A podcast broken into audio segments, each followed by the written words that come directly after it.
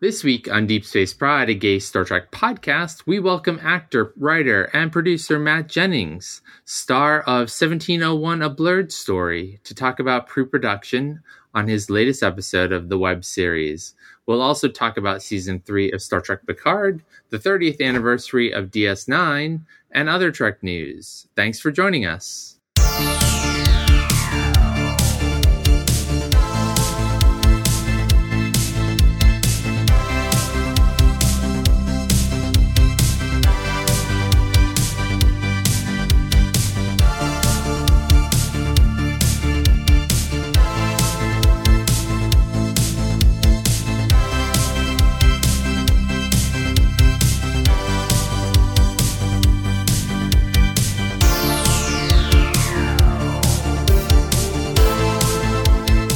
Johnson.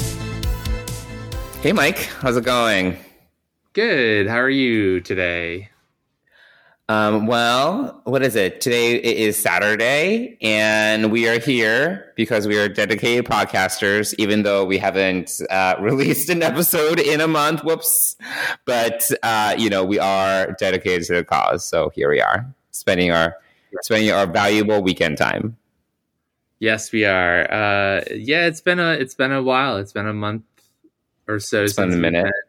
Been, uh, yeah, it's been a minute, as they say, but it's really been a month and a minute. Uh, yeah, life has been really busy for both of us, and um, it's sure. been yes, we have been busy. I think you've been busier, but that's that's my perception. Yeah, I mean, I I have been busy. Yes, I, I'm not uh, I'm not afraid to to say that. You know, training for a marathon and that's yeah, that just takes up so much time. I just can't. Be, besides the dedication that's required to train a marathon, which I have no desire to ever do in my lifetime, just the time suck is is just a lot. Like just run, just the sheer amount of time you need to run, like say ten miles. I'm like, uh, no thanks. Right. Yeah. Yeah, exactly. No, it's definitely time consuming because it's not just the running, it is the like getting ready to run and right. it's not like it's not summer obviously, so right. it is still cold, so it's a multi-layer process. So, and you have to like pump yourself up for it. You have to like get mentally ready. You don't want to go outside. I get it. Yes. And then I also, you know, more often than not for the before the longer runs i have to walk Amish, and um, so that's sort of a little bit of my warm up too. So i you know i do kind of warm up myself. I'm oh right. The dog with that. yeah. so yes. So yeah it, it is time consuming though yes. And energy draining too. Right. So um, on top of all of the regular life stuff including work and life and you know adoption. A thousand pages that you need to finish for your adoption process. Yes, yes, the a thousand and one questions that need to be answered uh, before, yes, before they will even let us look at kids. No, um, yeah. So there's just a lot going. Yeah, there's a lot going on in life right now. So, yeah, yeah, understandable. So it's understandable, I guess. That is like turn yeah, into monthly. I mean, but hey, it, it's not ideal. You know, if I if you know, I would have more time if I won the lottery and didn't have to work, or you know, things like that. Uh, but we are all only given the 24 hours in a day to do what we can. So, yes, there's only so much. I'm doing the best I can in 2023. So, um, anyway, yeah. yeah well, I, I applaud your your effort. a for effort. I I guess it's A for effort. Uh, it's yeah. I I mean yeah yeah it's a it's a lot, but uh, but here we are to to talk Star Trek, and we have a lot yes. to talk. Yes, and especially since it's been a month. There's been some new, there's been some news we know that. We're going to dig into that in a little bit. Yep. There's been some updates. There's been quite a few episodes of Picard since we last spoke about it, which is when we were still under embargo and we can talk about anything. But yes, you know, we're five episodes in, so there's plenty for us to talk about now. Yes, there is. Uh, we are halfway through this season, and what a season it is! And we have thoughts, and um, yeah. as usual. But yeah, yeah, we do have thoughts. um, and, and we have a special guest this week, so we should probably bring him into this conversation and uh, get things rolling. Yeah, special guest. Woo! Let me introduce him. Matt Jennings is a multi talented actor, writer, and producer. He's based out of Orange County, California, and Brooklyn, New York. So he's a fellow New Yorker.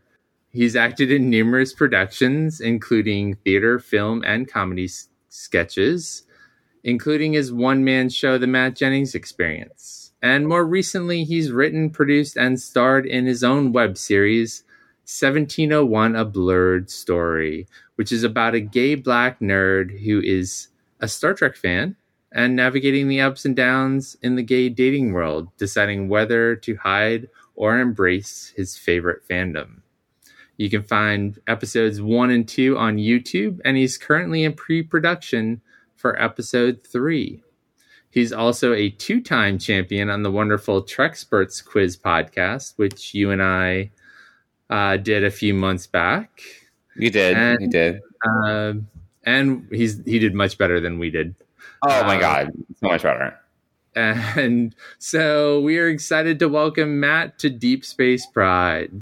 Thank you for having me. Thank you for having me on. I'm very excited. Very excited. I think uh, my first introduction to uh, to Deep Space Pride was was it? Uh, oh God, what was it? It wasn't. What's the T?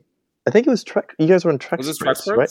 It was Trek. Yeah, we were on was Trek listening to Spurts, episode Trexperts, and then I, yeah, Yeah. um, and then I saw Deep Space Pride, and I was like, oh, it's a queer, you know, a, a queer Star Trek, uh, Star Trek podcast. Um, Yeah. So- And you did really well on Trexperts. thank I you. have to say, yes, your your Yes. powers of recall were very impressive. Meanwhile, Mike and I, Yeah. Mike and I like are good, like Trek fans, but I don't know if our powers of recall are as good as yours. Like because that's that's one thing. I'm like that episode with what that what's that alien and like we like know like the the vague outlines of things, but sometimes um and then then there are random facts that we do recall really well. Like yeah, Yeah. well, I remember that troll have cold hands. I don't know how I remember that. I don't know what episode I learned that, but I remember this fact. But you know, I would say that uh, you know that's the thing about like quizzes and trivia. It's like it's it's all about being able to recall on the spot. So what you know, did really well. Thank you. Um, I'll definitely say, you know, that I so with Deep Space Nine especially, I remember when that box set, you know, came out of the DVDs because I think first, you know, we had the, the Next Generation DVDs that came out, um, and then I realized that oh, they're going to keep going. Like they're going to do DS9, they're going to do Voyage, they're going to do Enterprise. So that DS9 box set came out, and I swear to God, I ran. I've run that box set into the ground. Um, wow. like, Yeah. I would just, I, you know, I would just watch them on a loop. And so now, you know, luckily we've got, you know, everything streaming on Paramount Plus. But up until that point, you know, two years ago, those those DVDs would skip. Um, so wow. they were well loved. they were, they were. So I'm in the midst of a rewatch of Deep Space Nine, prompted by us being on uh, Trexperts talking about Kira and Jadzia, and so I found that you know every once in a while I'll come to an episode where I kind of put on the brakes and I'm like, ah, do I really want to watch this episode? Um, it's not one of my favorites. It doesn't really. What does it contribute to the overall arc of the season or even of the series? Um, and so right now I'm on the episode Explorers, which for some reason I'm just not excited to watch. But now that uh, I mean, it's not uh, like uh, it, it's not a mythology uh, of things. Sorry, but it's like more like yeah, it's not like a mythology episode, and I refer to that as if it's X Files, like so uh, X Files days. I don't know, if you know, Yeah. X-Files, but there were like the mythology episodes, like oh the aliens, and then there were like the you know the ghost Yeah. of the episode. Right. There was a creature of the know, week. Yeah, we call it the mythology episodes, but yeah, it wasn't like a you know that story big story arc episode, but it, it did contribute a lot to um, the father son dynamic, you know, of it all, which I think you know was a really big deal. Yeah, which Deep Space yeah. Nine did such a good job of. Yeah, which is what I should really be excited about. When I, uh, you know, I, I look back at these episodes now, and you know, I I think one of the reasons why DS9 resonates with me so much is, I mean, for one, you know, you have a, a person of color in uh, in in command, um, but you know, the dynamic between Jake and Sisko reminds me of just the dynamic between my father and I. Um, and my dad and uh, Avery Brooks actually share the same birthday too. what? Just, yeah, they oh, share the oh, same wow, birthday. Cool. It's wild.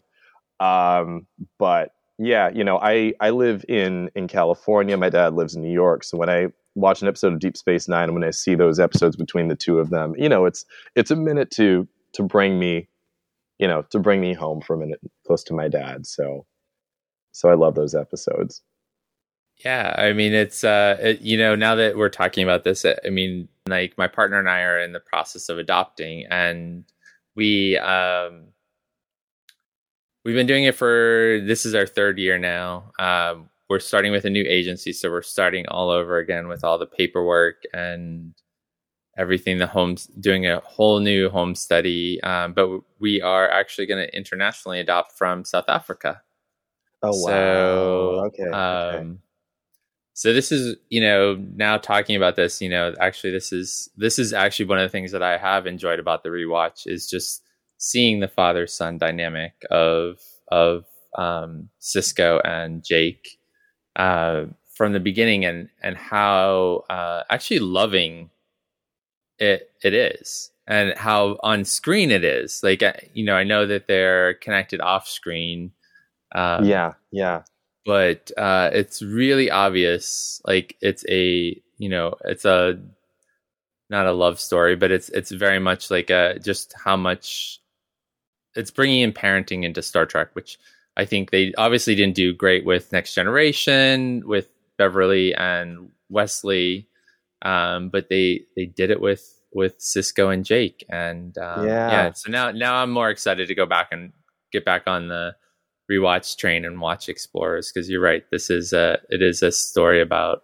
um, a father and son experience. And I've so, asked Mike some hard questions, which we did not need to get into, but I've asked him like, you know, your son is probably going to be black. What does it? What does that look like? Having a black yeah. son in yeah. America, you know, and that's yeah. a, you know, those are it's the complexities there. Um, I think are very nuanced.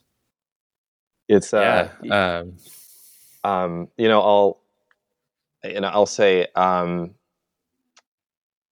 for you know for me, you know, growing up, um, I didn't quite understand some of the things that my parents would tell me when they were, you know, when they were raising me in those first you know those first couple of years, just certain things regarding um, regarding my behavior. You know, it was almost sometimes um, I don't want to say an over correction, but uh, it was very, they were very much about, you know, pay attention, follow the rules, mm-hmm. um, say yes, sir, no. So, uh, you know, it was very, it was, you know, very much drilled into me about behave, behave, behave, behave. Um, and I didn't quite get it until I got older and, you know, I started seeing certain things with law enforcement. Right. When I had a run in with law enforcement um, that you know luckily I was blessed enough to walk away from, where you know other people of of color have not been so blessed to be able to walk away from it. Um, and you know even even now, I think I'm slowly becoming aware of of more of more things. I mean, you know, to be very honest, uh, right now I'm I'm in Orange County, uh, and Orange County is, to me, just one of the most conservative, uh, most conservative cities in in Southern California. Um, you know, I can go outside of this this house right now and see, you know, Trump is my president on someone's flag. Um, you know, so I, un, you know, unfortunately, that that home training never never leaves you um, but you know you you do the best that you you do the best that you can you know. Yeah, I mean that's uh that's a really good perspective to hear. I guess they in I've heard it referred to Matt as the talk. Like the parents your parents have the talk Yeah. with you and there's Yeah. there's now like books out there to help with that kind of discussion as well. So yeah, I'm very aware of of that piece of raising a a kid in that and and you know like you grew up in New York, right? You grew up in Brooklyn. How when did you move Um, to L to or you always bi-coastal? I was pretty much always bi-coastal. So I moved to uh, Long Beach, California, with my mother when I was about six years old. Uh, my dad is still in Brooklyn, New York, and so I would go see him, and I still go see him, you know, for the holidays.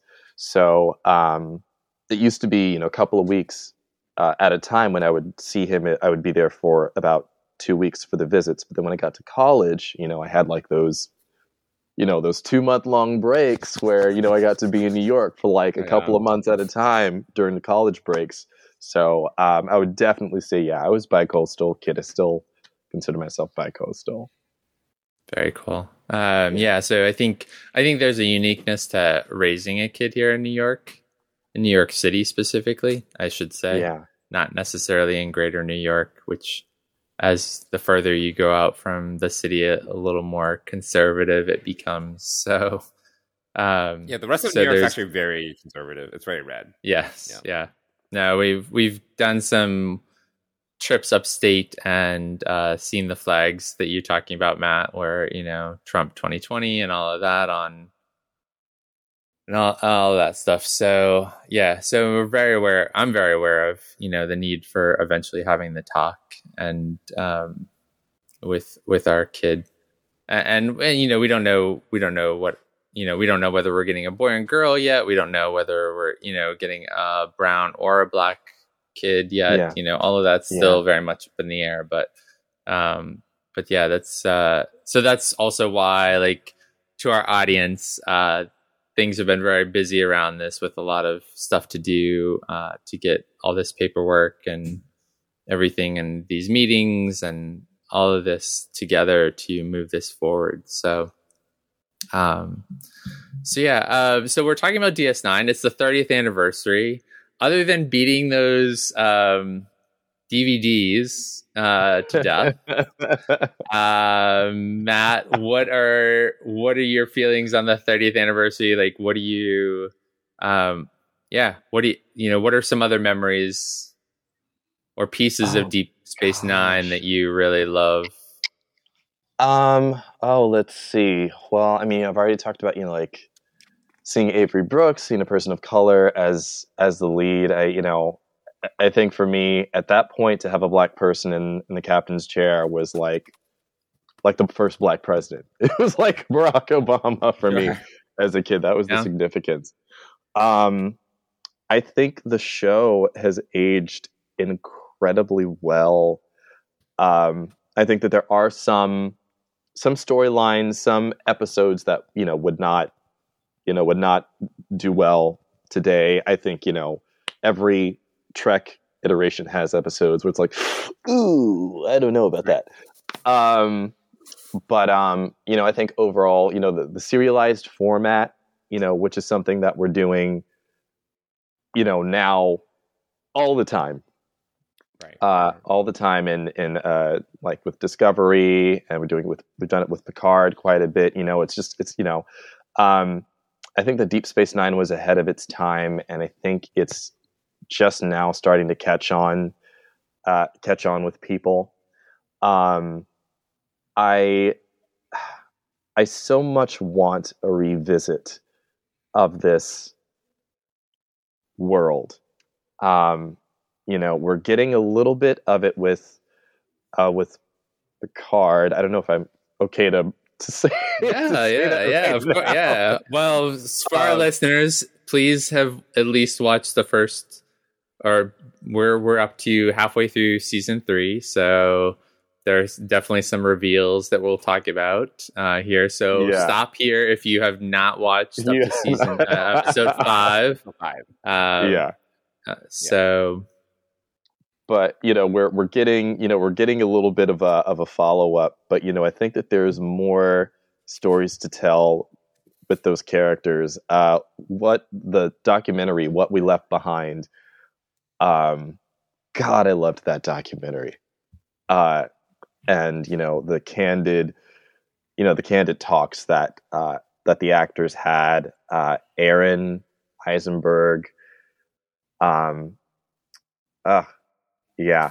Um, I there are so many things that I could say about Deep Space Nine, but just I think the main things I want to say is that I think it was ahead of its time in its storytelling. I think it's aged so well.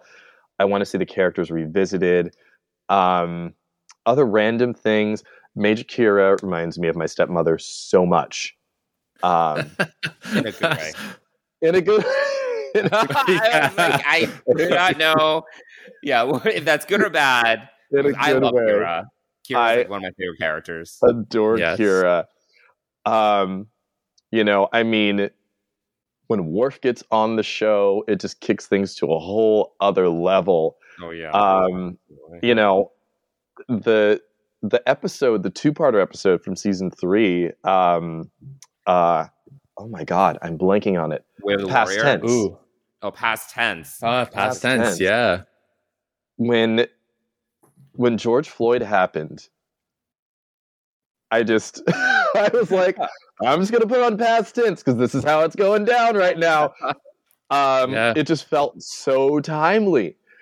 Mm-hmm. Um, so the show, what I love about the show, and what I also think has aged very well, is that the show, um, all the treks didn't shy away from social and political content and and having those talks. All the shows didn't. I think Deep Space Nine is probably the first show that really dealt with uh, with with race head on. Mm-hmm. Um, you know that episode "Far Beyond the Stars," right? Um, you yeah. know, was just. I mean, even you know, still to this day, that the last monologue that um, that Sisko has is gut wrenching, um, because it's obviously still so relevant. But I appreciate, you know, I mean, also Avery Brooks did a great job directing that episode, and you know, getting to see the cast play these alternate human versions of themselves was just a, a treat. You know, the one one of the things that I that sticks out to me in that episode all the time is um uh Terry Farrell uh as uh I guess one of the writers in the office and she's reading the script uh, that Benny Russell has written about Deep Space Nine. And she goes, Oh, he's got a worm in his belly, or she's got a worm in a belly. yeah it's just um yeah i i'm gonna go all over the place because there's so much that i could say so well so did i you were doing a dramatic like impers- impersonation is not the right word you were kind of doing your own version of the yeah. soliloquies from In the Pale Moonlight. Is that right? Right, right. I, I'm going to continue it. It's just that now because I'm working on um, the third episode of the web series, things have kind of had to, to be halted. But um, that, I swear, um, those confessionals in the Pale Moonlight, I want, I've always wanted it to see uh, done as a, a solo show. To me, that's like that's a so i mean if you add in you know just a bit more text to give certain things you know context that's a whole solo i would have gone i would have gone to the theater in la just to watch avery brooks perform that as like a an hour and a mm-hmm. half piece um you know and i think i think that's you know also star trek i think that's ds9 at you know at some of its best i think that star trek at its at its best yeah. um but yeah, I just I don't know. I was like, you know what? I'm gonna do it. I'm gonna film some of this and put it put it up on Instagram. Why not? Yeah. Why not? That's yeah, uh yeah. yeah, that yeah that that was awesome to see you do that and I I uh I hope you do more. I know that you're working on your web series. Uh maybe this is a good point to like kind of talk a little bit about that. Yeah. Um, um so the the genesis of of 1701 was basically it was a solo show at first. I um I did a solo show in 2012 and it was called um, the universe of Matt Jennings, and it was just about my life in these key moments that you know um, that I you know helped to help to form my identity. Um, and I just talked about how you know Star Trek was kind of always there, um, always there in those moments. So you know I have this moment where I'm talking to my my cousin, you know, and I'm coming out, and she's basically like my counselor Troi. She's like my Guinan. Um, and I'm talking to her about this. Uh, I talk about you know being exposed to the concept of death for the first time, and you know I have this monologue about uh, Star Trek Generations and what it was like to be what five years old, four years old at that point, going to see Star Trek Generations, and uh, you know Captain Kirk. Spoiler alert for anyone that hasn't seen Star Trek Generations: Captain Kirk dies. Spoilers. yeah, you know, but you know, to that was my first exposure to to death was watching Captain Kirk die. Wow. Um, and you know, I remember going home after the movie with my, you know, my dad and my stepmom were on the subway and they're really excited. They're like, "What did you think of the movie?" And I'm sobbing on the train. oh no! Oh. They were like, "My God!" They told me years down the road. They said it was like we just left a funeral. They were like we felt so oh. bad. Um, but you know that that's the thing is that you know that was my first exposure to death. You know, you have this character, Captain Kirk, who is always larger than life, always pulling through these uh, these um, astronomical, you know, odds, these these circumstances. You know, he'd always pull through. He'd always show up at the end. And you know, this time, you know, credits roll, and that's it. Um, but you know, so I talk about that in my show, and then with 1701, um, it you know, my my ex boyfriend had said to me, "Well, what what would that look like if you turned it into a series?" And you know, I had to sit back and think, well, you know, I, I don't know how I would do that. And, you know, I think I was still so married to the, the solo show at the time. I couldn't really think of how to, you know, to bring that to life in another way. But um, in 2019, I went to New York to see my dad. And when I came back to California, I just, I came back with the pilot episode. Um, and so, you know, the, the, the series itself, it really does try to tackle identity, um, about being comfortable with with yourself. I think that the show is definitely about um, being comfortable in your own skin and having ownership of that, um, and also exploring those things about yourself that maybe you don't want to you don't want to address, um, but but needs to be addressed. Um, you know, in the first episode, basically, I'm on a dating app. I'm trying to get on a dating app, and you know, my best friends who are trying to push me to get back out there, they say, well, hobbies and interests, we need to put Star Trek in here because you like Star Trek. And I tell them, please don't put that in there. And I'm very ashamed of admitting that I'm a Star Trek fan. Uh, but, you know, it's because of how I didn't fit in because of it when I was a mm-hmm. kid. Um, and so, you know, it's, it's about, you know, that, again, yeah. Is that um, true to your experience dating? Have you avoided putting the fact that you're a nerd, that you're a Star Trek fan, in a dating profile? Is that um, is that your, your your own true experience as well? Um, some of it, some of it des- definitely is. I haven't avoided putting it in my special interests, but I have definitely avoided um, sharing it um, or delayed. Sh- I think delayed sharing it is probably the best thing to say. I've delayed mm-hmm. sharing it. I've been very passive about it uh, in the past. Um, I used to be very apologetic about it. Mm. Um, you know, I'd say, you know, I, I can show you a Star Trek episode, but you know, it's not everyone's thing, so you don't have to feel obligated to blah blah blah, right? You know, um, yeah. so there, there, was a um, there was a, an apologetic approach to to sharing Star Trek. Um, and so, you know, the series is is about being unapologetic about about things like that. We also discuss uh, race uh, in the series as well, racism in the queer community.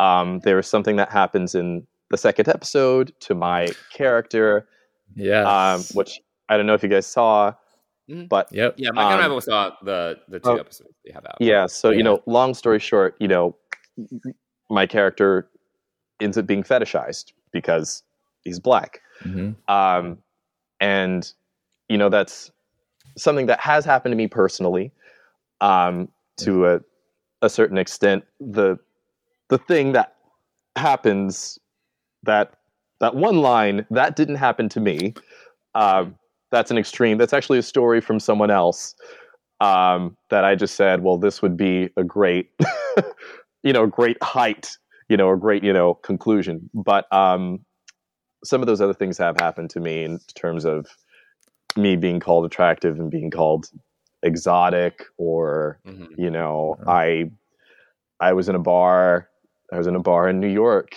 and um i i remember at this at this gay bar there was a there was a bouncer uh he was a a black man and there was a, a couple in there and i think they were kind of wreaking a little bit of havoc and so the bouncer kicked them out of the bar and so the bartender leans over to me and he says thank god for a large intimidating black man and i Whoa. I, I just I had to because hmm. I initially it was like, wait, did you did you just say that to me? Mhm. Were you joking? But also, if you were joking, I don't know you well enough to Right. for you to make that kind. It was just, but you know, things like that kind of made its way into, you know, made its way into that episode. And now we get to episode three.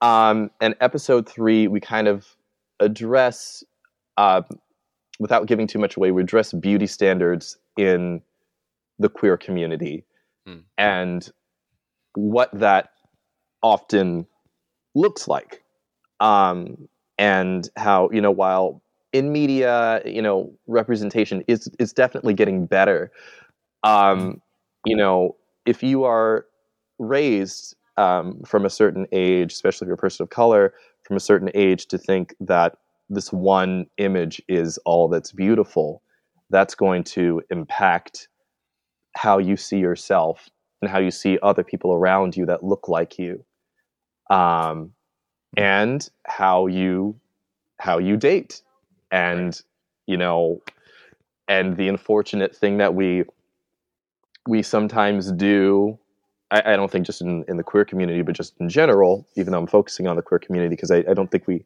we really talk about it enough um, we you know people have their preference quote unquote um, and to me preference is just another excuse to uh, to sit with and be comfortable with a very healthy, unhealthy uh, Sure. programming when it comes to Mhm.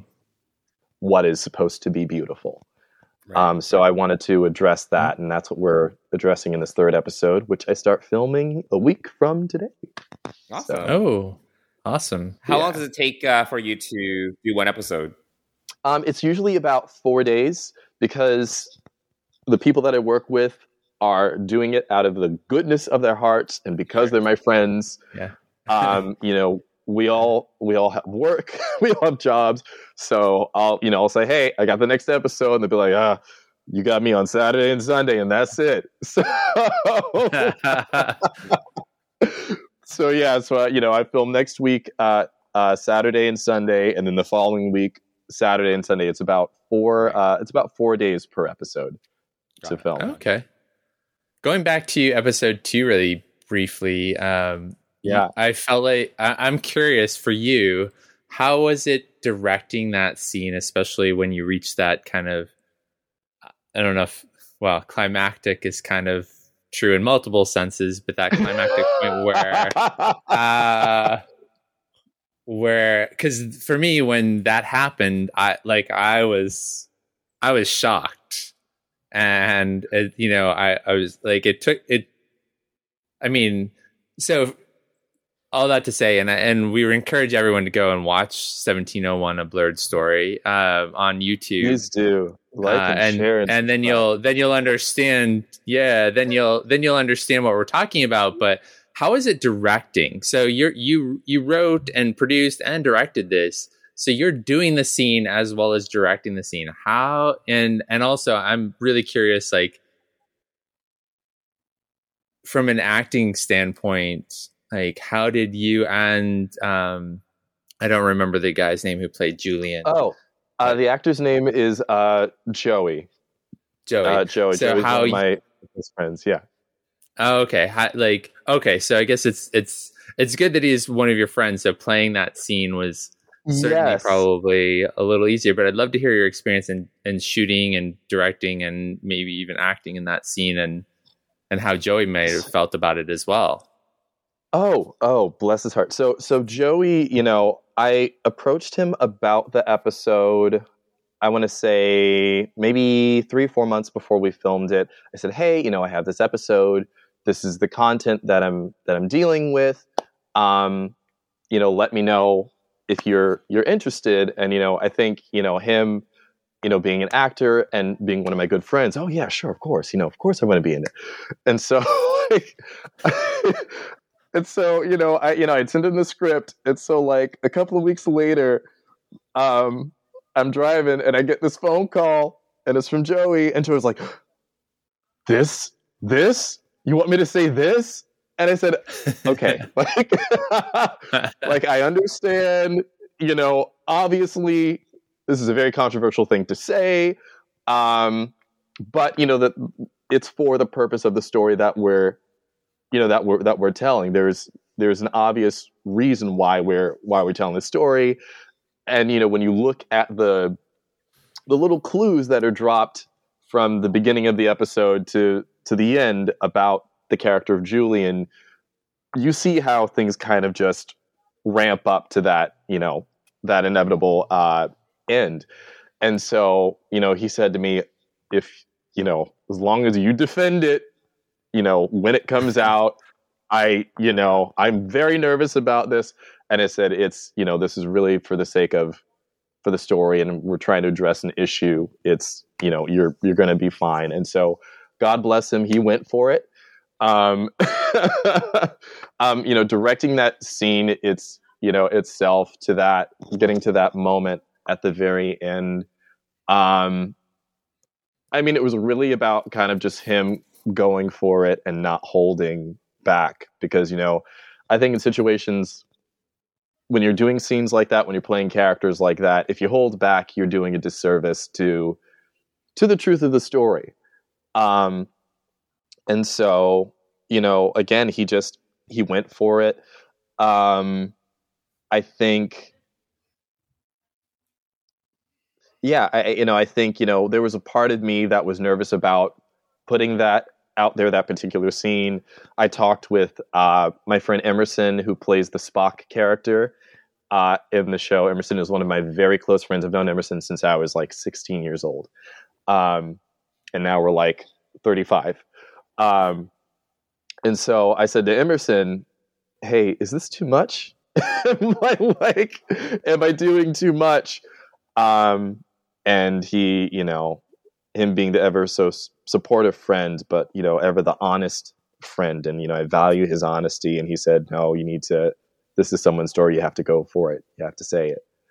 Um, so that was you know that was also all the more encouraging to to film that episode to do that uh, to do that scene. Um, so yeah. Yeah. Yeah, All right. I, I really Well- like um the the setup and how you kind of approached and even how you contextualize what you know in terms of the web series, how it reflects your own experience um, being a black nerd and how that goes into dating. And I think what's also fascinating to me is that you know for me as I watched it, um, my takeaway was you know based upon my own experiences when it comes to dating and being a nerd. Um, and I think what, um, in terms of story arc from the first and second episode, that really resonated with me was how I think as gay Star Trek nerds, it is it is niche. You know, I, there aren't that many gay Star Trek nerds out there. Like, it's not like you know, it's uh, from uh, the the intersection of the Venn diagram. You know, we end up having a very small pool. it's Um, yeah. yeah. it's very interesting. And I think that, at least for me, you know, when I go on dates or I meet people, there is this romanticized element that they're also a Star Trek fan. And it's like, you know, it's like something I'm very passionate about. Um, and it would be awesome if they also were a Star Trek fan. But I think what's interesting is that that is not always gonna be you know, it's not always going to be the end all be all. It's not enough, right? right? No, like, and um, yeah. there's all these other variables and factors that play into dating and how you have chemistry with someone and how things will or will not work out. Um, and for a lot of people, you know, like it's great if you have those common interests and you have those areas that you're already passionate about, but it's not going to take you to the finish line. And I think for me, that's what really like um, resonated in my head. Yeah, yeah, and that's you know that's something that's very that's very true. That I think it's even in my in my personal life, I have I've learned. Um, yeah. Um, in terms of you know relationships, in terms of of, of dating, I think um, I think for me personally, something that you know uh, is always very important to me is that someone has a, a passion. Um, and you know, I think that you know there are different passions that people have. If it's um, if it's their occupation, if it is being an activist, and you know th- those things are obviously great. Um, I think for me, I also like those weird, quirky things that you are, you know, ecstatic about. That you know you you kind of maybe don't want to share, but I want to know that stuff. You know, I, have talked about it on another podcast, but to me, it's like um, you could love bottle caps, um, and you know, I may not know everything about bottle caps, but if that is your thing, I I want to know everything about it. I want you to share everything about it with me. I'm going to go to the bottle cap convention with you. You know, yeah. I might like be on the side in the wings, like holding the purse, just looking at you, going, "Oh, he's getting the grape soda bottle cap. I know he likes that one. That's the one he likes. Okay, good, good." You know, like I, I love that, and I want to experience that. You know, that that passion, that you know. Yeah, definitely. Okay, well, why don't we talk about Discovery since I do think that is um, we we started talking about already anyway. Yeah, so earlier this month, Paramount Plus announced that Star Trek Discovery season five would be its last season, that it's ending the show. And um, I think we're all a little shocked by this announcement.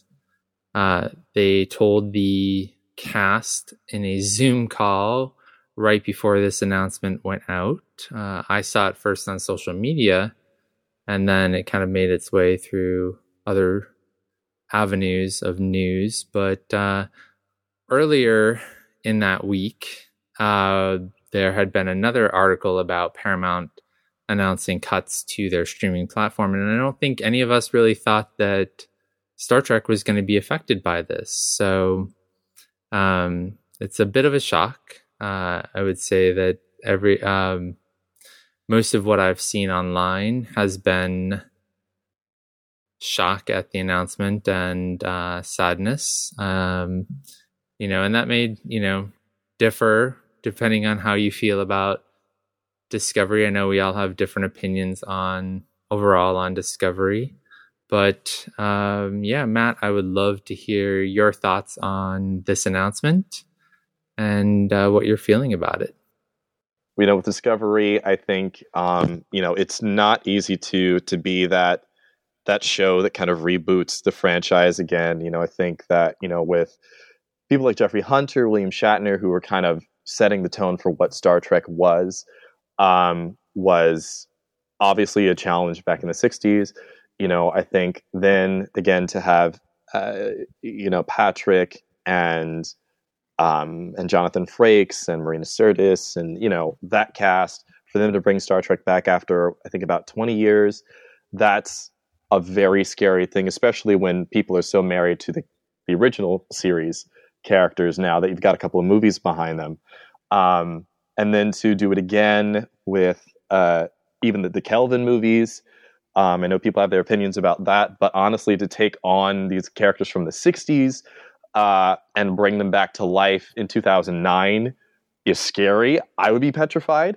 Um, you know, and then to to have Sonequa um, and the rest of the cast reintroduce Star Trek to television another 15, 20 years down the road in 2017 is also a major a major task. So it was never an easy um, it was never going to be an easy win I think, to get Star Trek out there. And I don't think it was ever going to be an easy win for Star Trek Discovery.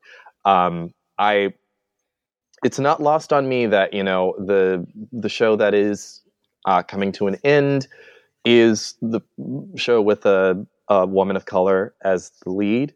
Um, you know, I, I don't work behind the scenes. I don't know what is going on in in the meetings, so I you know I can't speak to some of that.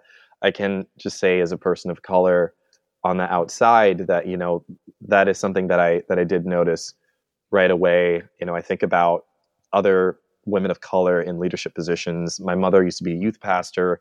I've got uh, a friend in LA that's a supervisor.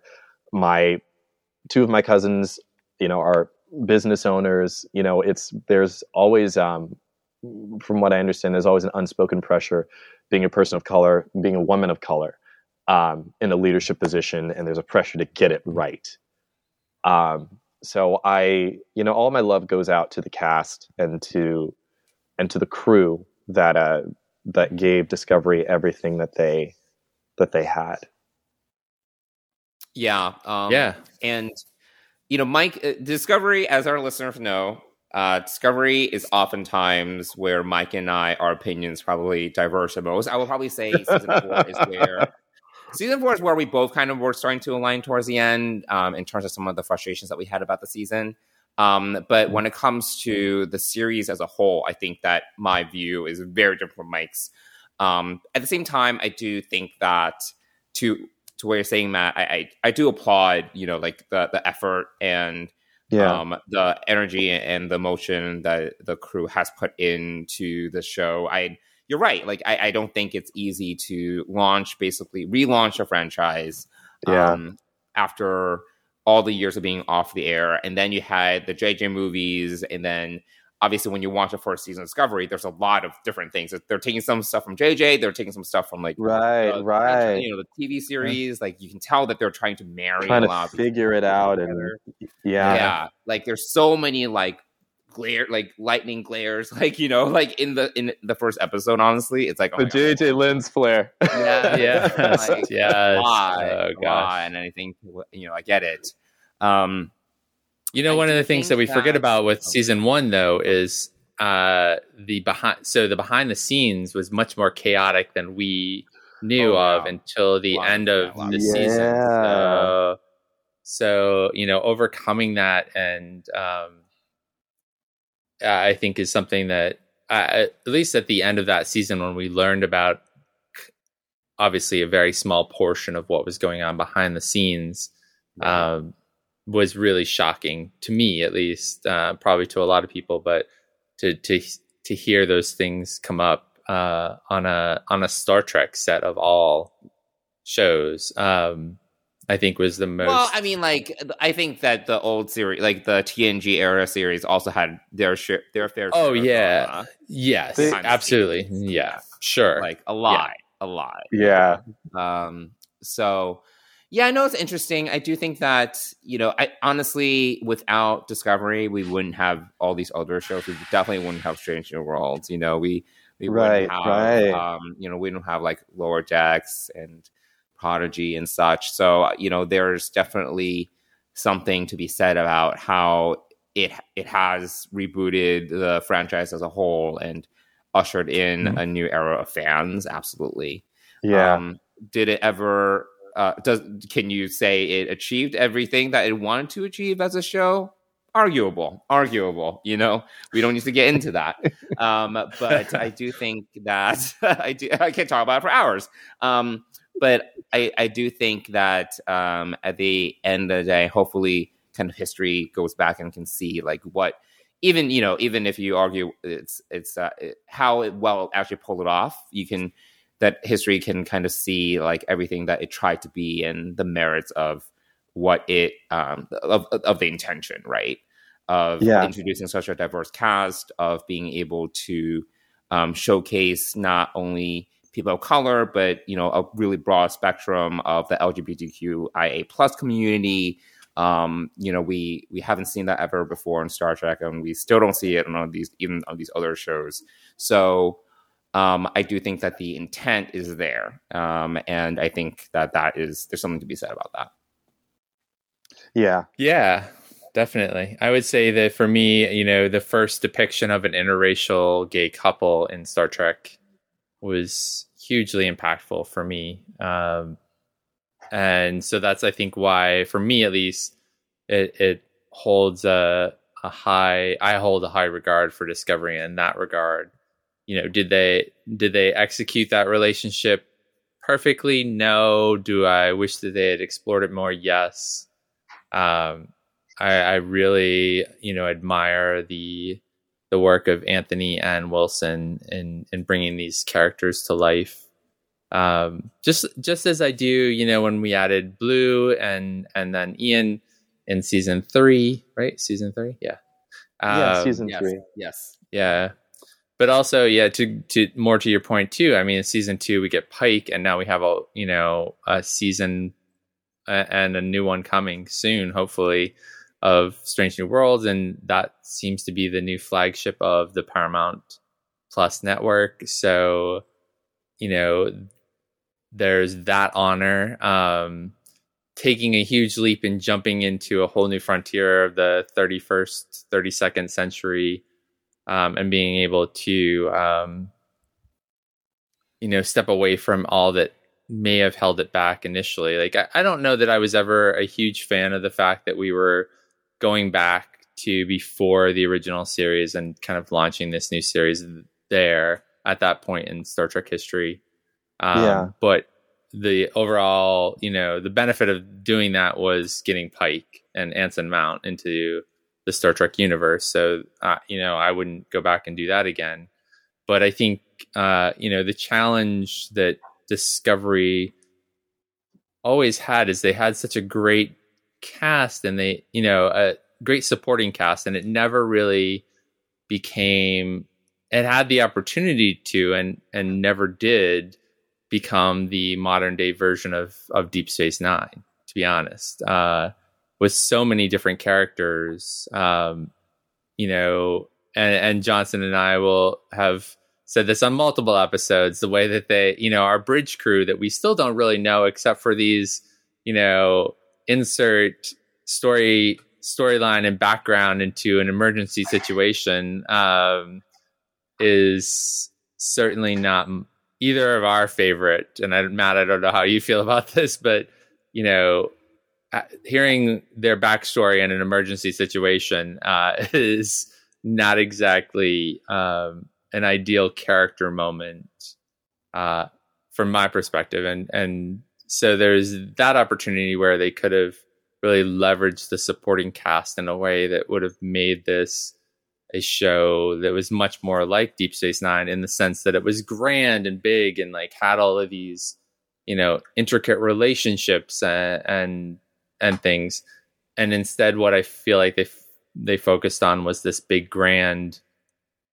They they took the arc of a of a season and you know and went a thousand times bigger with that arc, and, and that's what they focused on. And yeah, it became Um, more like driven by the mystery box and the threat to the galaxy, and you kind of miss the character driving moments because that's what Deep Space Nine I think balanced really well. There was like yes, there's Oh, like incredibly threat, well. but still Yeah. character driven. You know, like so character driven in terms of the storytelling. Um, I think Discovery just never quite found their footing when it came to balancing that because it's much more about trying to unpack the mystery box, trying to go on that fetch quest to find the next piece of the puzzle, and the characters are along for the ride versus the other way around. You know, and I, I that's unfor- I think that's unfortunate. I, I appreciate the serialized storytelling piece of it, and appreciate the very kind of like the in this is what I think I, I said this before. This is what Lost started back in the day in the early two thousands, where it was like, you know, and I think Lost did it really well, where it was like this big Hmm. mystery of the island, Mhm, but mhm. every episode was character driven. You know, every episode Mm, was yeah. about the backstory of the characters and what they brought to the mystery, and it wasn't about. At the end of the day, you know, like you can talk to the to the showrunners, and they will probably like go to the graves with this. It's like it's about the characters. It's not about. It wasn't about the island, right? Yeah. And um, I feel that yeah, Discovery just never found that balance. I think for me, you know, it, it, it to me, season four is always the season where it just felt like, for me, where Star Trek Discovery started to really get its its footing.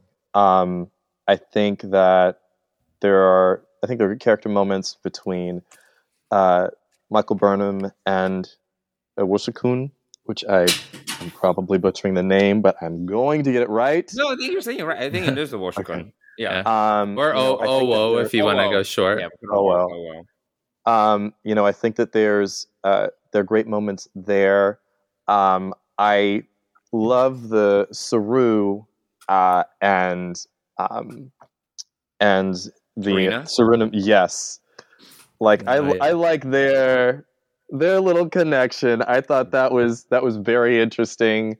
Um, I mean, I, you know, I even thought that you know, seeing where where, where Tilly ended up, I thought that was an interesting process as well. Um, I just, I- you know, I think that you know, it reminds me of a, a couple of things. It makes me think of the Kelvin movies, which again, I know everyone has their opinions on, but to me, uh, Star Trek Beyond is when I really started to feel like this was an actual crew. Mm. Um, and that was the Yeah. third movie. Uh, you know, Deep Space Nine for me, uh, things to me really kicked off in the end of season two, season three. Next Generation, it was season three.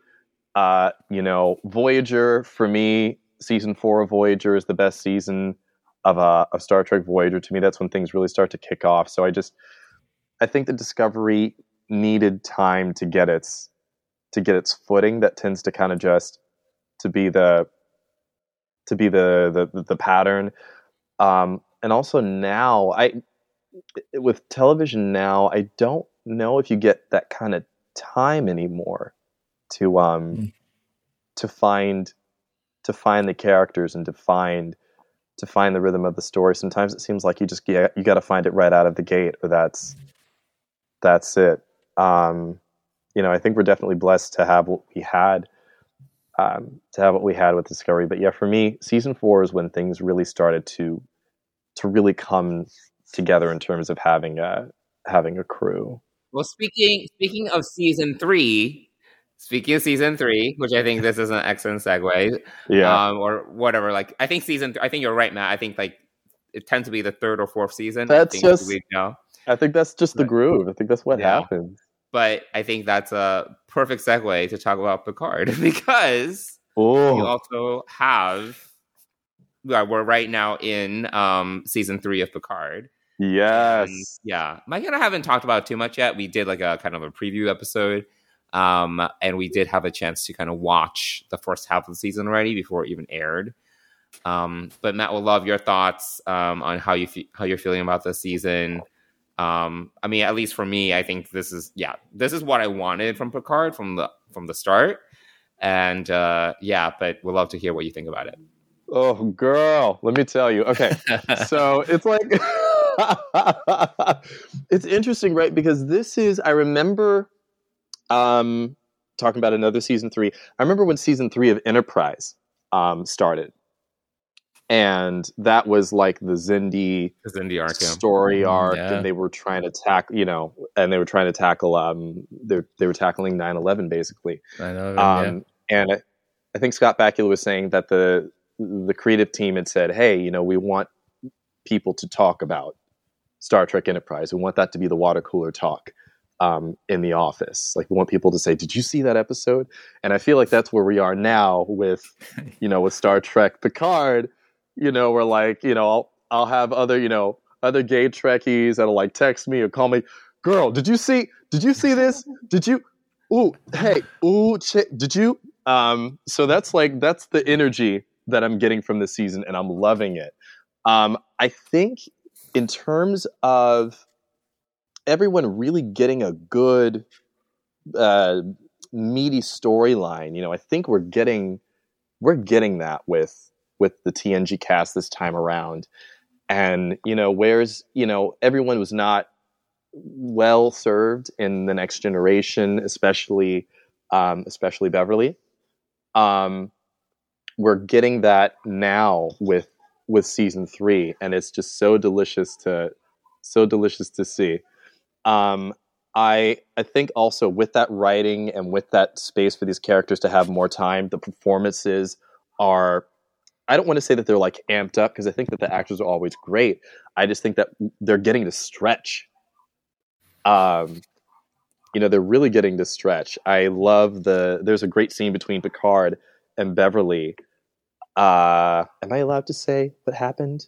In yeah, in the well, episodes? the first week. Yeah. Yeah, we, let's assume everyone watched Okay, the first five yeah. episodes. Um, you know, so there's a great, you know, dialogue between Picard and Beverly about why Beverly didn't tell Picard about about his son. Yeah. Um, and that was just that's a great, you know, that's a great scene. Um, there's a great scene with uh I got to give my love to Todd. Uh Todd, how do I pronounce his last name? Um Stashwick, I think, or yeah. The scene with him Yeah. in the captain's quarters and Picard and Riker and, and Seven and just him eating his blue steak. And you know, they're like, um, I'm sorry, um, Uh, and they're like, hey, you know, we wanna we wanna take the Titan on, you know, on this, you know, whatever. And he just says, no. yeah. um it's uh, you know i i'm trying to get all my thoughts together it's just it's a good season um it is very emotional i'm crying so much uh this last episode with uh Michelle with Forbes. Ro, Yeah. With Mich- yeah. michelle and michelle forbes is just michelle's phenomenal she's just She's a so good. phenomenal actress Yeah. i Yeah. i mean from next gen i mean battlestar galactica Yes. um yes. The, I love the Pegasus arc on. Oh yeah. my god. Yeah. Uh, Um, wow. And then here, and also like, you know, I know that, you know, with the way that things end for the character, you know, it it sucks to see her go, but at the same time, to not be in Star Trek for 30 years and then to come back and to me have this this pie, this gift of a of a story, you know, to me it's basically it's it's her episode. It's her and Picard's episode in my opinion. Yeah. And to have that Yeah. after 30 you know 30 years of not being on the show, oh my god. Yeah, honestly, I Um, got annoyed every time we cut to Worf and Rafi, and they were on. I was like, I don't care. I don't care. It's like, Like- it was like it was like their Yeah. their their B story was kind of silly too, and I was just like, I'm over M'Talas Prime. I don't need to see this like CD plant anymore. Just give me more Ro Laren. Like I, I don't need this. I got to be honest though, I Yeah. have to have on a ringtone, I have to have Worf saying Raffaela. Like Uh, yeah. Oh no, I do- I do- dynamic. No, they're Oh, good. they have a They're great good. dynamic. Yeah. It's just on this episode, I was like, I, I don't need you don't need to keep on cutting to M'Talas. I'm okay. Like yeah, you yeah. know. Um You know, the the Yeah, best that- thing I saw about the comparison with uh, what uh, Ro does at the end of the episode is uh, also Nemesis with Data and Picard. Um, Yeah, you see it with uh, with Spock in Star Trek Two. So Yep. once I once I saw that comparison, and I was like, wow, that is that is that is it. Yes, that is that is the um, that's the arc. That's her story. that's the arc for, yeah and uh you know going back to that dinner scene so my my feelings on uh liam shaw are Yes. have have run the gamut because that dinner scene at all. I hated this man. I was like, how are you disrespecting my boys, Picard and Riker? Yes. Um, you know, how do you how do you like how do you not defer to them? Uh, these are living legends and uh, and you get to have dinner with them and you're being the biggest dick in the world to them and uh, Well, did you find you the know thing where they reveal that he was at Wolf three five nine? Did that like put the pieces into place? Where do you feel like his his reaction to yes was then much more yes reasonable? Yes, but he's Oh, you know yeah. it, yes once once you once you see that and that's also an amazing soliloquy that uh you know that has been re, you know put up on social media and like it's just you know I've watched it so many times now. Um, but you know my and I love it. I think it's a great you know it explains everything and and if you you Yeah, if 'cause you I was do telling pause you, you didn't, you hadn't, you hadn't watched ahead yet, and I was like, "There's a reason," hadn't. and you're like, "I don't, Yeah, yeah. I can't see a reason." I don't care. I don't care. I was like, "All right, I I, don't give care, it like yeah. another couple episodes. Like they, they, they Yeah, I know. I know you were. I remember you were reminding me of that. But also, just you know, for for both. the- I don't know if you've seen it, but if you freeze the closing credits, you see a there's a blurb about on the screen about the USS uh, Chance uh, Constance? Constance. Thank you. Yeah. Yeah. So there's that piece of it. Um, but yeah, I felt, you know, the there are two things. I love the soliloquy. It does explain his why he's a dick. Totally get Uh-huh. it. Um, you know, I I I'm still a little pissed that he's ruining the moment with Jack and and and Jean Luc, but you know, it is what it is. Um and uh then at the end when they leave, and he's like, you know, that's where what did he say? Something to the effect of, you know, at some point in life, uh, you know, I became an asshole, like asshole replaced um graciousness or something. You know, those aren't Yeah, he not said the uh, exact something line. like it was like asshole became um like a replacement for charm or something like that. Yes, that's it. Yeah, yeah. I think you know if you're doing like a if you're doing like a character study, if you're I don't I don't know what what Todd did with his process. I would love to know because I'm loving his performance. But you know, there's Yeah. you know sometimes when you're doing you know character work, you find like a line that helps you kind of put things in perspective for your for your character while you're doing all the other work as well. Yeah. To me, that line is uh, is one of the things that if I were if I were approaching it, it'd be like that's something to to think about every time. Um, So that would be like you know you get a you get your character sheet and it says Captain Liam Shaw and then it has that quote right underneath it and that's sort of what you you base the like- whole character um slash you have like, no you know, respect for living legends uh you don't have the time for it. Uh you're a you're an asshole to your first officer um because of that also because she was you know a borg you know previously a borg um which you know i love jeri ryan and you know the way that she the uh, she's uh, phenomenal this season too. I mean everyone She's- i i there cannot you know cannot fault anyone's performance this season at all but i feel for her the hardest because she's you know i i feel like she's stuck. She's stuck with an asshole captain and you know the options are resign and leave and go back to the Fenris Rangers or right. you know stick it out. And you know I, I don't know about either of you but i've worked for some assholes before like liam shaw. And uh, on more than one occasion i have uh, said uh, peace out. You know i'm out of here. Um, can't deal with this anymore. So Yeah. uh, I'm definitely feeling for for her character uh, in this um, in this season, and uh, yeah, I, I you know Ed Speleers is doing an amazing job as Jack Crusher. Yes. Uh, yes. Can we can we talk about the music of this season for just a second? Um, oh, the music. amazing! It is giving. I hear. I hear everything. That music is giving. It's giving Wrath of Khan. It's Yes. giving motion picture. It's giving. I. I mean, obviously, there's the first contact theme that's in there as well. just a Um, little bit. They, they, just a little. It might be a little too much first contact, but I love first contact, so it's fine. But sometimes I'm like, there's probably a little bit too much first contact. Like between the the intro slate that they have now, which is I, I never liked Jeff Russo's theme um, personally, so I'm glad they got rid of most of it. Um, and then between that and then you hear the first contact theme in the beginning, and then credits. It's like, okay, I get it. You love first contact. You guys love Yeah. first contact. um, but the music, yeah, the music's great.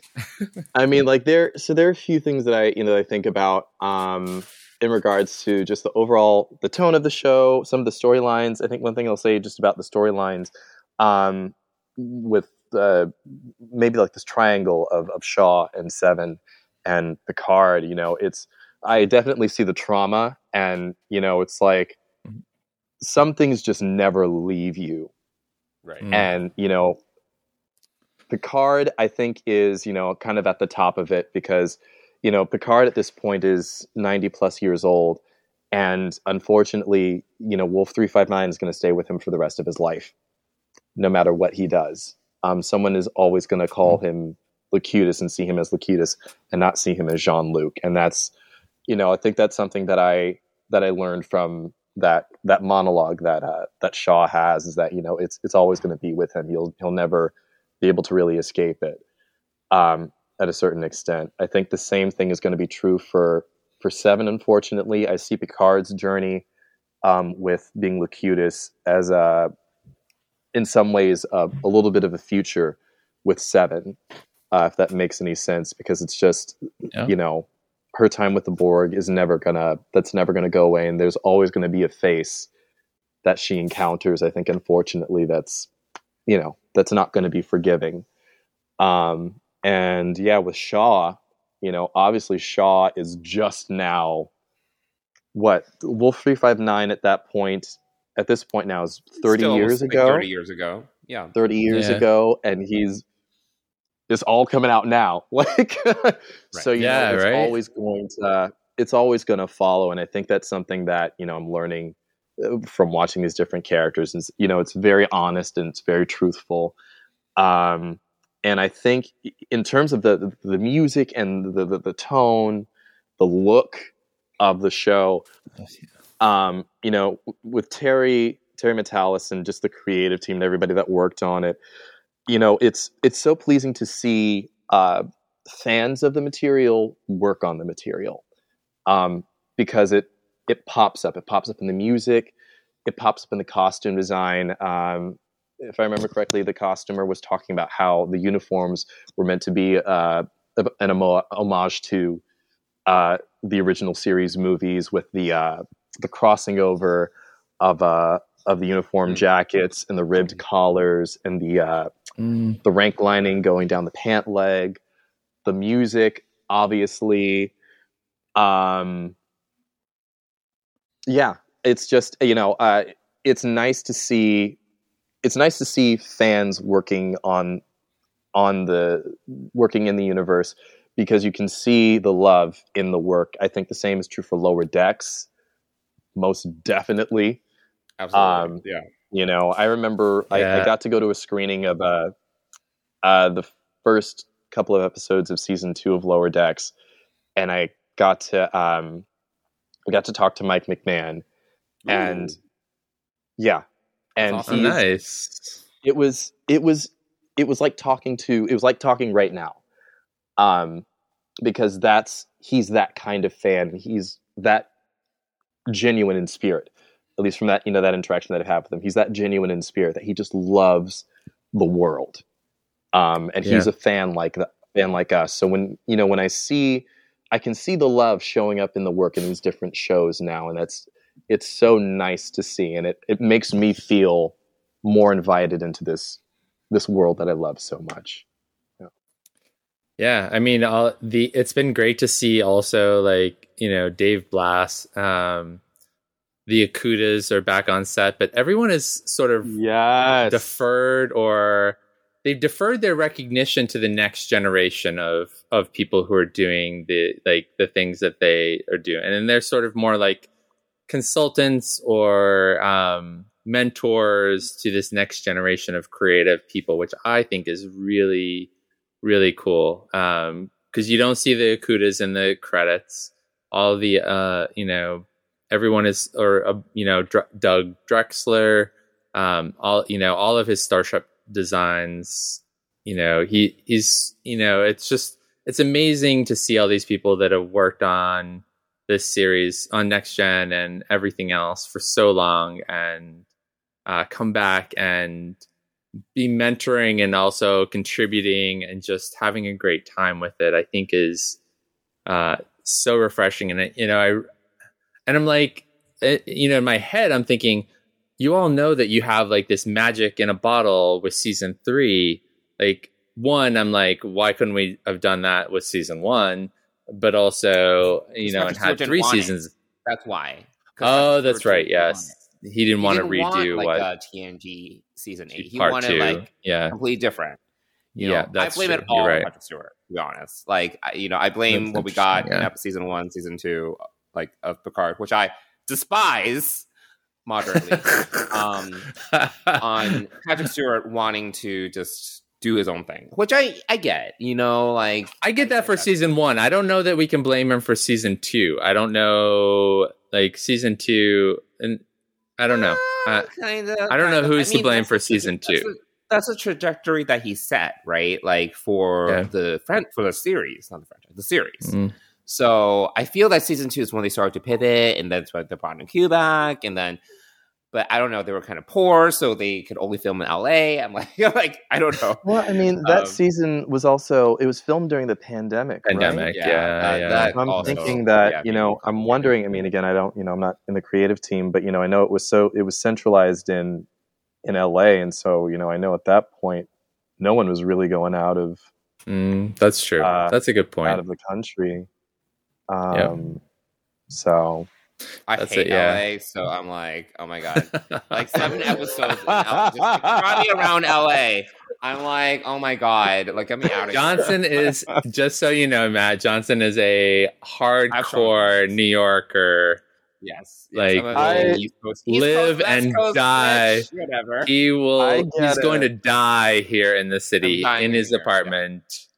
I get it. Listen, I you know I Los Angeles. Um, I lived in Koreatown for about seven years, um, which is like you know more or less downtown LA, and I think I my time in downtown LA. I'm very blessed because I've made some great friends and connections there, um, and so I'm able to now separate the people from the place. Sure. Well, Uh, if a good community. It's like it doesn't really matter where you are, right? Like, Right, right. Yeah. Whereas, you know, uh, you know, I would not, I would not go back there now. I would not move back to LA. But, Sure. um, yeah, I'm glad that I met the people there that I did. Yeah, yeah. Anything you're looking for? Like, what do we? I, you know, so we have, I, and I don't remember the next episode, so I, I'm operating from. I remember. Uh, I know, I know, you remember everything. Um, but Matt, anything you're wanting to see in this second half of the season that you, you know? oh, oh, I want so many things. A lot happens in episode six, um, but I, I can't talk about it, so it's fine. Here, so Yeah. I what I would like to see, I because I want another Deep Space Nine follow up show so bad. Um, Yeah. I I would love to see I would love to see someone else from DS9 show up. I remember when I saw uh, when I when Worf and Rafi were talking about their handler, I was sure it was going to be Julian working with Section 31. That was like Oh. I said it's Julian. I said I know it's Julian. Oh. It's Julian, and it wasn't Julian. That's fine.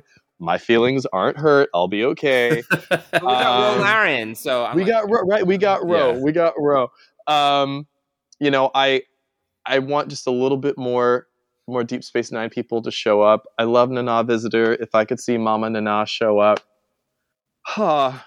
Um, I I think what I would want to see in the next few episodes, I want because I'm also an Avengers fan.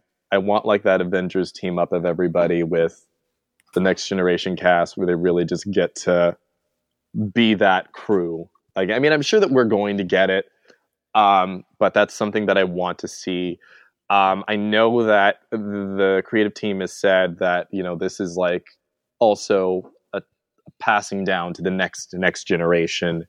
So I very much want to see this be, you know, the end of this story be, you know, there's more, um, and just a door left Yeah. open.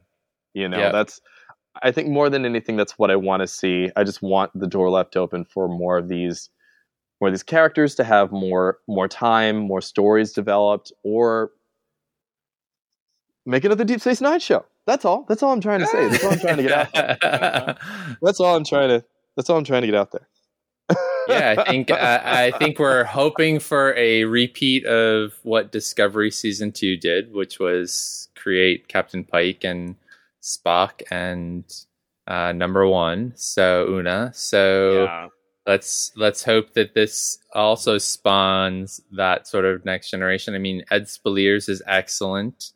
Um, Yeah. Who wouldn't who wouldn't want to see Jack Crusher uh, back? He's not, you know, he's good on the eyes and um, oh, very. uh, sadly straight and married, but um, with kids. But anyway, um, okay. but we have we have a really really diverse uh bridge crew with you know um with Geordi's daughter um the Bajoran we have a Vulcan I'm not sure what our engineer is um but they are a non-binary actor I believe playing Oh, a really? non-binary character um Who's the engineer? I don't even remember. um, they are uh, the one the one with uh, I can't I don't know what species they, it they the, the one play. with the the it's not. green Uh, it's makeup? obviously not the Vulcan. It's, so it's the other the opposite side of It's the. not, it's not the Bajoran. It's I know the the one you're she's got- talking about. it's like a she's got green makeup right yeah, the- yeah, like- yeah, yeah, along, yeah, yeah, it's a little along her, along their forehead. the Yeah, is. okay I'll have to look it up later yeah. I, I'm pretty sure I, I follow them on uh, Instagram now. Um, but also, you know, Lieutenant T'Veen, a Vulcan. Um, uh, interesting that everybody's bald in and you know all these characters are bald. I'm, I'm not, you know, not. Uh, a number of I'm a fan of that. There are a number of bald characters. Um, but yeah, Yeah, I uh, would say you not know, getting too much time with the bridge crew because there's a lot of them because we already have so many other characters. Like I feel Seven's not even getting that much screen time. Like you know, like I, she's gotten a couple moments, but I feel that she's becoming between the main cast and then Jack because there's a big focus on Jack, and you have these, you know, you have Shaw and you have like Vadic. Uh, I, I just don't, and I mean, at least Rafi's getting good screen time with Worf. But I feel I feel Seven's actually not getting that much screen time. I feel they barely have enough time for all the characters as is. There's so many characters. Yeah, there, I mean, there's a lot. There's a lot going on. I, in terms of seven, I just what I think is going to actually happen. I still want my Deep Space Nine spin-off show. I'm. I know I keep saying it. I know I keep talking about it. Um, I, I have a feeling that we're going to get a Seven of Nine spin-off spin-off series, which I would also be. I wouldn't would love- mind. I, I would be fine with seeing her in, you know, uh, as the captain of the Titan and seeing her go off on it. That would be fine with me. Um, so if we Yep. don't get enough of her here, maybe we'll get more of her in yeah. future. Well, and there's also this talk about a Rafi and Worf spinoff, which Michael Dorn has been uh, a huge proponent of a Worf series for the last wow. 20 years. Yes. Yeah, And he is the most, he's the actor that's been in Star Trek the most of any other actor. He's been in the most episodes. His character's gotten the probably the number is number one in character development over all of these years. Um, and it's wild when you think about his uh his He was, also, just- he was also in the undiscovered country. like, right. yes, as his play yeah, ancestor of himself. yeah, yeah, You know, yep. like Michael Dorn, I remember him talking about uh, Worf and playing the character of uh, of Worf, and I think initially there wasn't a lot given, um, a lot given to Worf in the in the beginning, and he was kind of Mhm. just there. I think he was the Who's you the, know, the, the uh, smallest character out of all of them. yeah, Right. And so now to go from that to being, you know, spanning across movies and series, I think that's a beautiful story. You know, you go from this Yeah, to now you're the most beloved and the most known. and playing Uh, like a samurai warrior now. Uh, very Oh, zen, just- violent and zenness all uh, in balance. Um, It's so good. It's It so is. good. Yeah, I was talking to my dad about it, and I was like, you know what? With everything that Worf has been through, and you know what? Yeah, I see. Yes, he would be. This is where he would end up. It makes total sense. I can see it. yeah, Uh, it's it's great. Michael Dorn is a fantastic actor, and uh, he's done so much with Worf. And uh, yeah, I you know I, would love to see it all in one series somehow, or you know, but I, I think asking for two, multiple spin-offs out of this is going to be hard to uh, yeah, especially given yeah. given the the recent announcement about Discovery and also the right, just right. the overall the overall cutting streaming of climate. Uh, yeah, streaming climate right yeah. now. Yeah. Yeah, exactly. Yeah. So yeah.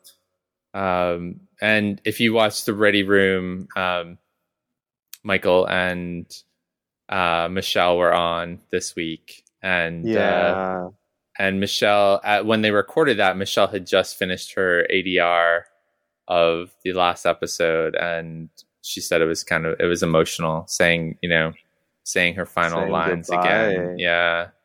yeah so um yeah uh we're we've got five more weeks of this though and uh, uh everyone online is um saying make sure you let the creators know make sure you let the studio right. know you know all of these things. So which i think happened that's what happened with uh, pike and uh, now we have strange new worlds. Right right. Um, and anson like so, anson he char- charmed all of us. He did. Yes. he just he damn it that man um, yeah yeah um, yeah i am a huge um, fan of anson mount uh, for multiple reasons Yes, um, me too. Me too. Um, so yeah. Um, well, any other any other thoughts on Picard from anybody?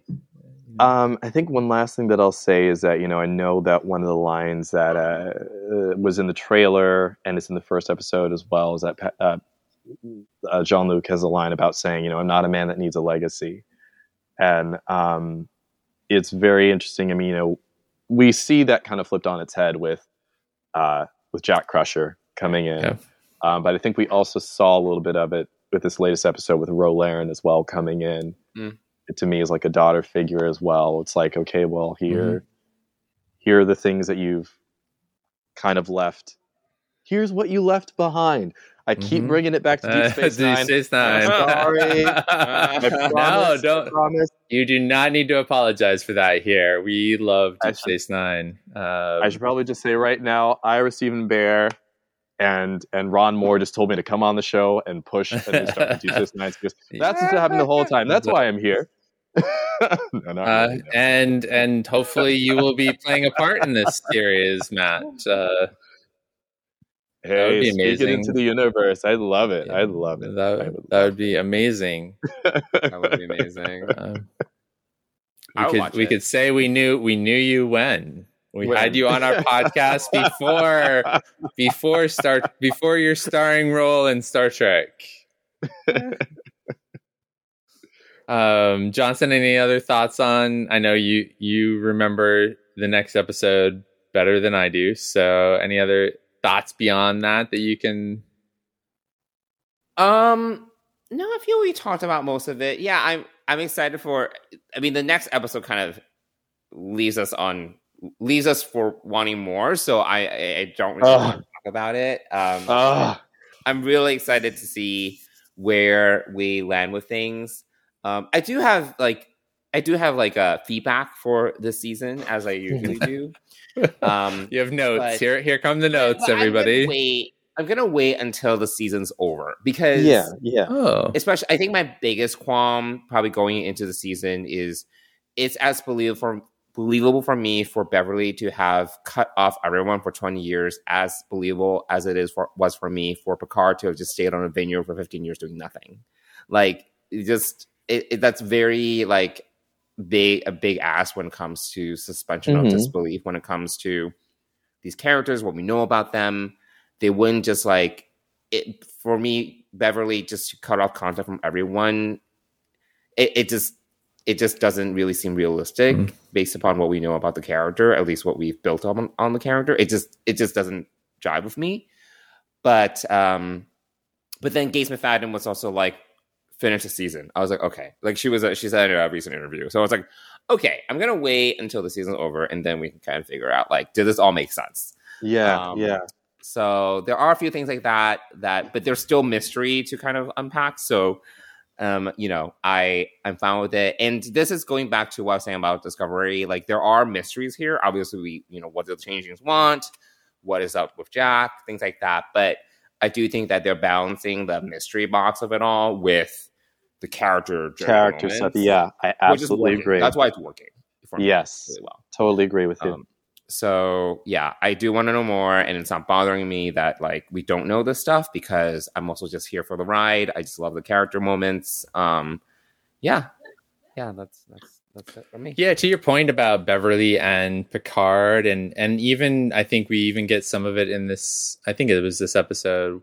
You know, Riker is still very like Riker and Shaw as well. You know, it's I think it's a it's sort of a case study in the fact that trauma sticks with you for a long time yeah, um, Yeah. you know that you can't you can't you don't necessarily get over trauma Mhm.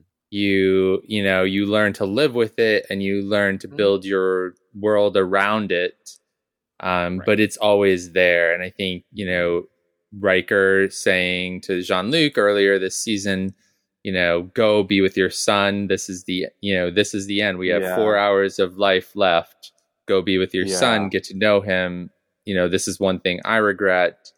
Um you know so i you know there's that. Um you know i think that whatever whatever we learn about beverly i think picard yeah I, you know i have some difficulty with picard being you know a grumpy old man on on his vineyard for 15 years i i do agree with you on that johnson um uh, the other thing though i think that we sort of got a, a little bit of an eye to from beverly is that she once she realized that Jack's life was always sort of going to be in danger because he was related to Picard, she, Mm. you know, she went into herself.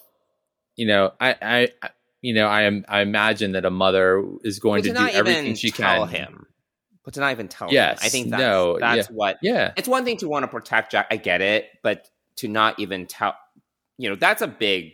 First of all, completely removing the father figure from the equation without Yeah. giving him a choice. Right? There- There's so many things there that I just it's hard for me to reconcile um, with Beverly's character. Well, let me throw this at you though. With with this though, the first time she didn't have a choice with Jack's death, right? Her husband Jack's death. So she didn't have a choice. She lost him and had to raise Wesley on her own. So in this case, she chooses to raise Jack on his own Um, and not tell Picard. So that could be part of her, you know, her who she is. Like this time she's choosing to do it on her own, whereas the choice was foisted on her when Jack was killed on the Stargazer. So I think it's um, one thing to say, "Oh, I'm gonna raise him on my own," versus like I don't know, just like not even telling Picard that, "Oh, by the way, Yeah. you have a son." I don't know. Yeah. I, I still don't quite Yeah. buy it, but yeah, you know, I, I, yeah, I can, I can see both sides, but you know, I, I think that you know, even I, I think out of all the things we've just talked about, though, I think my toughest sell has always been w- with you, Johnson, that you know, Picard would be so angry that he would leave Starfleet and just go be on a vineyard for 15 years and just slowly die or whatever, and um, that that seems the most out of character. But again, that phase of the story was Patrick was very much involved in. So for some reason, he he in his Sure. development of the character, he bought into it. So um, yeah, I, I always thought it was an interesting. I always thought it was an interesting twist to have that be, to have that be where you know where we see him end up in in season one is to mhm. to have left Starfleet. Um, I mean, in some ways, I found it a little refreshing. Um, and maybe it's just because I really enjoyed the scene, the the scene where he's being interviewed. Uh, you know, that's a to me that's a great moment, and to me that that sold the that sold the story of Mm. him, you know, of him wanting to wanting to leave and that being enough for him to leave. I mean, there's also like the moment where you know we have the flashback with him and Rafi, where you know he says, I offered them my resignation. I didn't think they would take it, and they did. Did.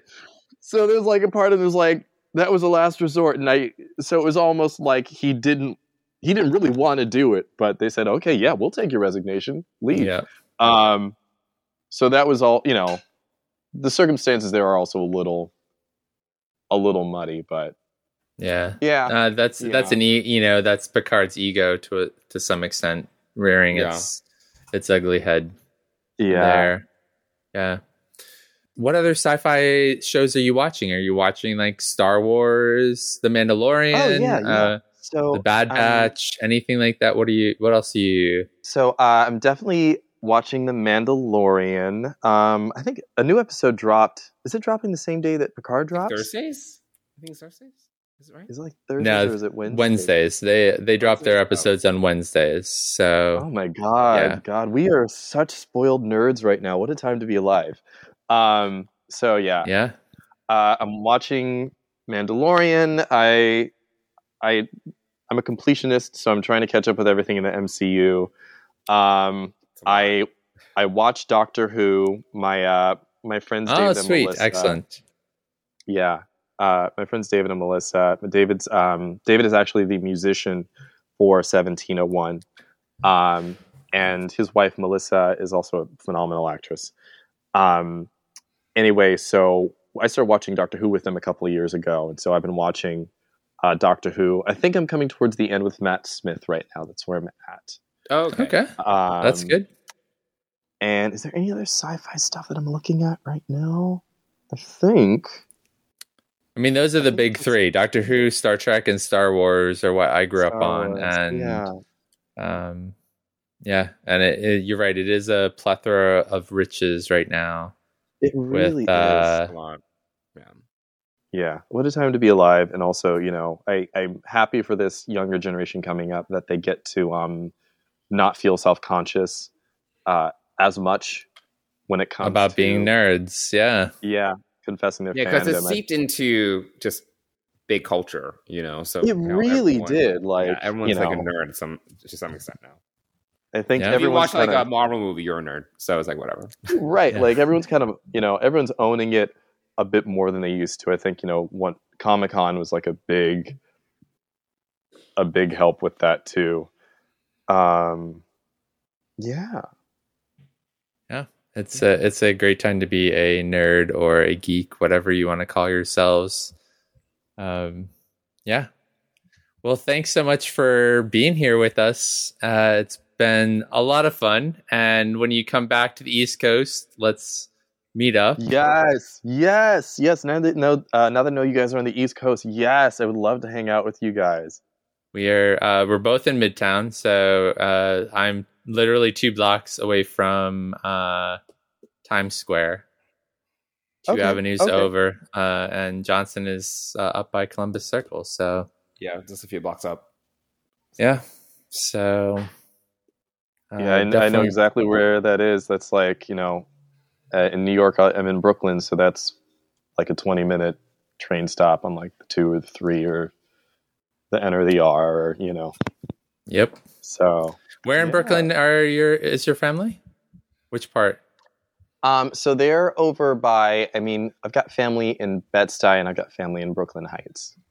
So, or Bedford All right. Stuyvesant. Like I, Yeah. I, you know, I lived Yeah, in Bed-Stuy, Bedford. we- Yeah. Yeah, I, you Yeah. know, you know Bed-Stuy. Like I was, you know, it used to be called Bed. Now it's Bedford Stuyvesant because of gentrification. But uh, it used to be, it used to be Bed Stuy. Uh, that's how I know it. I did not know that we upgraded the name to its full name now. yeah, that you know, people calling it oh Bedford Stuyvesant. Are you talking Bed Stuy? That's that's what it. Excellent. Well, let us know when you're coming back this way and let's hang out. It's been awesome to have you here today. So thanks for joining us. Thank you. I've had a ball, and I'd love to come back. Before we uh, head out, um, Matt, where can people find you? Where do you want people to go to track you down, stalk you? Um, Uh, and yes, all of by the all above? means, do all of those things. Yes. uh, no. So, um, you can find me on uh, at one seven zero one b l e r d on Instagram. Uh, you can also there's a link to episode two of seventeen oh one there, but you can also find the first episode uh, in that in that drop down when you go to YouTube as well. You can find the first episode of seventeen oh one as well. Uh, please watch them. Let me know what you think. If it resonates with you, like it, share it. Genuinely, um, genuinely, I you know I want people to to watch it. I you know I, I tried to make it for for queer nerds, queer nerds of color. Um, so please watch it. Um, please tell me what you think. Find me, stalk me. Don't stalk me. Find me. yeah, don't.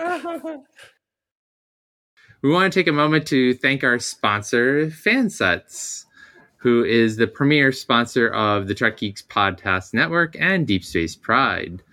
Uh, this month, they have some really great uh, new pins out, including a new Star Trek The Next Generation Ensign Delta. I didn't know that there was a separate Delta for I didn't know that was a thing. either, um, but apparently there is. They've also got two new uh, pins from the universe of Trek. They have Christine Chapel from Strange New Worlds and also Captain Sisko. And then they've got two new mini pins, one of the motion picture Delta and one of the Strange New Worlds Delta. Uh, and a few other new things, which are, uh, you know, amazing as always. Oh, and then I don't know if I've talked about it, but they they have the 40th anniversary, 40 years of Star Trek II: The Wrath of Khan. So a lot of great pins to check out. So head on over to Fansets, put a bunch of pins in your cart, and if you spend more than thirty dollars, which is pretty easy, everyone, um, you're going to get free shipping in the U.S. And if you use the words Trek word, it's a singular word, Trek Geeks, all one word at checkout, you're going to get 10% off your order. And we want to thank Fansets for being the premier sponsor of Deep Space Pride and the Trek Geeks Podcast Network. Thanks, fansets. How do fans get in touch with us, Johnson?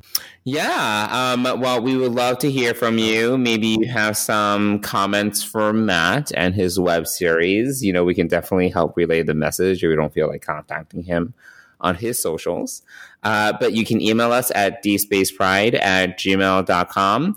And you can also find us on social media on Twitter and Instagram at dspacepride. And we would love to hear from you. Well, another episode in the can. And uh, yeah. Yeah, another one, another one. We'll see if I'm I'm still alive by the time we publish our next episode. We'll, we'll see what happens. We'll we'll see. It's always it's touch and go depending on the day, the week, Yeah, even the time Yeah. of day. Sometimes. it's true. It's like either I'm drowning or other people need to be killed or something. But it's fine. it's fine. All good. All good. It's fine. Uh, the meme Yeah. with the dog sitting there drinking Dog on fire. coffee and uh, dog on fire. Yes, is Yeah. fully up. And uh, yeah, we'll be back in a couple of weeks and talk more Picard before the finale. Will Um, we? I don't know. I, let's not guarantee that. Well, we'll see what happens.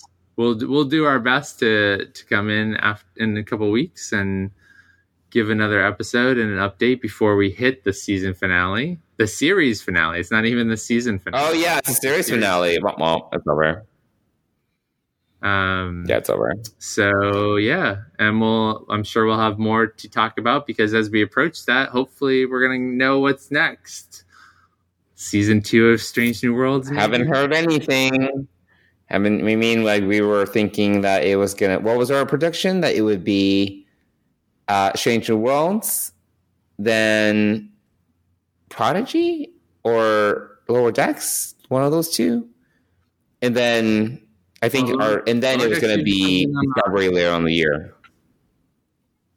Yeah, yeah. So, well, I mean we'll see. We haven't heard anything, so Right. Yeah, lots more Trek coming though, and um, yeah, we're we're here for it. So we will talk to everybody soon. Thanks for joining us. bye everyone.